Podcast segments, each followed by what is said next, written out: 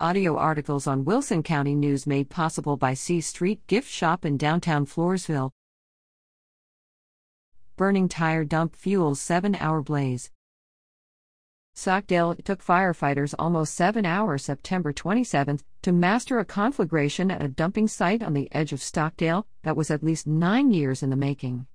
The fire took place in the 1600 block of SH 123 North near Stockdale, emitting huge black clouds of smoke into the air as a large number of discarded tires burned.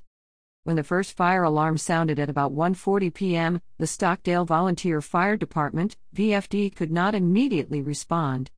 The department is completely volunteer, Stockdale VFD Public Affairs Officer Scott Akin later told the Wilson County News. The volunteers were all out of town.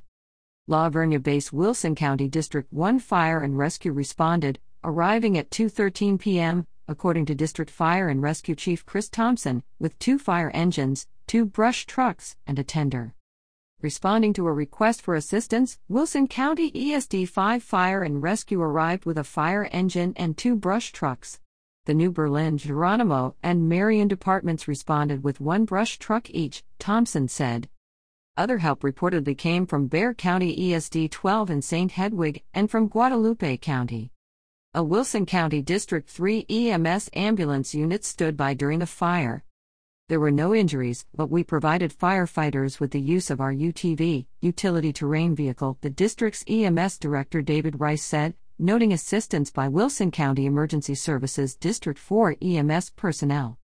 Wilson County also put a maintainer and two track loaders into service for the firefighters. Because tires were the source of the fire, we opted to put in breaks, Thompson said. Our goal was to contain the fire, to stop running grass fires. Initially, firefighters let the tires at the site burn while they concentrated on containment. There were homes on both sides and in the back, Thompson explained. We kept the flames from spreading to them and to other properties. Between 5 and 7 acres of debris burned before the blaze was under control, Thompson said. When Stockdale firefighters arrived on the scene about 5:30 p.m., District 1 turned control of the scene over to them. We stayed at the site for several hours, Akin said. We cleared the area around 8:30 p.m. Wilson County Fire Marshal Edwin Baker said there were a lot more things than tires at the dump, but the tires constituted most of the fuel for the flames. Neither Baker nor the fire chief speculated as to the cause of the fire, but all agreed that the large number of tires fueled the blaze. Years ago, the owner started letting people dump there, Baker said, recalling that there were an estimated 10,000 tires at the illegal dump site.